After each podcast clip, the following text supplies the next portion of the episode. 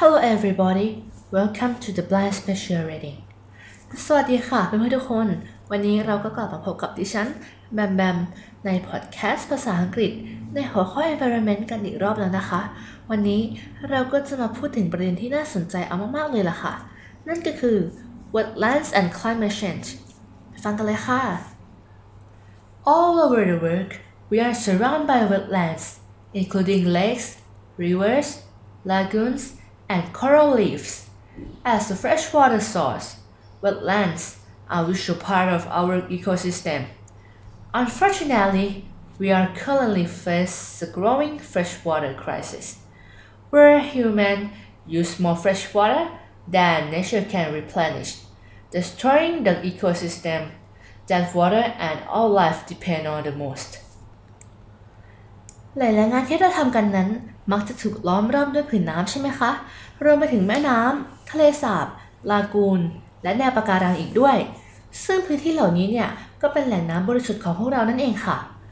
พื้นที่ชุ่มน้ำเหล่านี้เป็นสิ่งที่สำคัญมากๆเลยนะคะ ในระบบนิเวศ แต่ช่วงไม่ค่อยดีที่เรากำลังต้องเผชิญหน้ากับปัญหาพื้นที่น้ำบริสุทธิ์ ที่มนุษย์ใช้น้ำบริสุทธิ์มากเกินกว่าที่ธรรมชาติ จะเติมเต็มให้อีกครั้งได้ค่ะ ซึ่งนี่ถือว่าเป็นการทำลายระบบนิเวศเลยล่ะค่ะเราะว่าชีวิตส่วนใหญ่ก็ต้องดำรงด้วยน้ำอยู่แล้วเนาะ Why are wetlands in danger? In many countries, wetlands ecosystem has been damaged by humans. For example, Kerala, a state in India, suffered devastating floods causing significant negative impacts on the ecosystem, and the local population hydrologists have claimed this was caused by backwaters having been drained in the past century to create rice fields and make a way for development แล้วทำไมพื้นที่น้ำเหล่านั้นถึงกำลังอยู่ในอันตรายกันล่ะ ซึ่งในหลาย ๆ ประเทศพื้นที่ชุ่มน้ำกำลังถูกทำลายโดยมนุษย์ อย่างเช่นคิลาร่าหนึ่งในรัฐของประเทศอินเดียกำลังได้รับน้ำท่วมอย่างรุนแรง ซึ่งก่อให้เกิดผลกระทบต่อระบบนิเวศเป็นอย่างมาก และนักอุทกวิทยาประจำท้องถิ่นได้บอกว่า นี่เป็นสาเหตุมาจากแหล่งน้ำนิ่ง ที่ถูกดูดไปเมื่อทศวรรษที่ผ่านมา เพื่อจะนำมาสร้างนาข้าวและทางสำหรับอุตสาหกรรมค่ะ What will be in the future of wetlands? Global climate change is the biggest threat that the planet is currently facing, and it will have pronounced effects on wetlands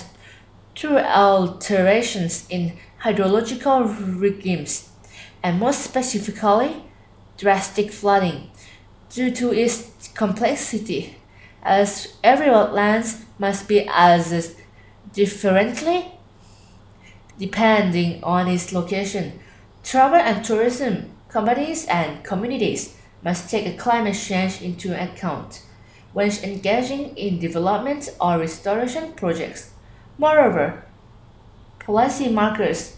must promote wetlands restoration as a part of climate change adaptation and mitigation strategies. จะเกิดอะไรขึ้นกับพื้นที่ชุ่มน้ำในอนาคต Climate change เป็นปัญหาใหญ่ที่พวกเรากำลังเผชิญหน้าอยู่ในขณะนี้ค่ะ และผลกระทบที่เกิดขึ้น จะถูกประกาศผ่านทางกฎหมายที่เกี่ยวกับน้ำ ซึ่งจะเฉพาะเจาะจงไปที่น้ำท่วมอย่างรุนแรงที่เกิดขึ้น ซึ่งในระหว่างนี้พื้นที่น้ำจะถูกปรับปรุงและส่งผลกระทบต่อบริษัทการท่องเที่ยวเป็นอย่างมากไม่ว่าอย่างไรก็ตาม นักร่างนโยบายจะต้องนำเสนอพื้นที่ชุ่มน้ำให้เข้าสู่การฟื้นฟูและเป็นส่วนหนึ่งของ การปรับตัวเข้าสู่ climate change ค่ะ เป็นยังไงบ้างคะกับหัวข้อ environment ใน EP นี้ หวังว่าทุกคนจะได้รับความรู้ไปไม่มากก็น้อยนะคะ แล้วเราจะมาพบกันใหม่ใน EP หน้าค่ะ บ๊ายบาย